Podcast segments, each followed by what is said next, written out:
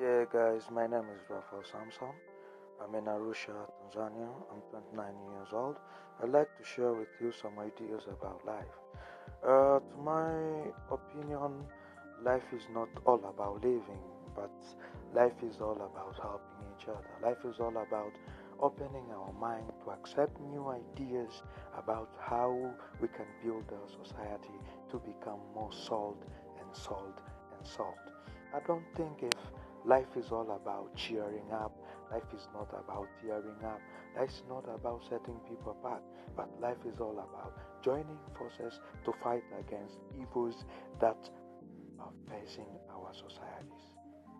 According to me, life is something that can be shared and has to be shared. And something that we have to do.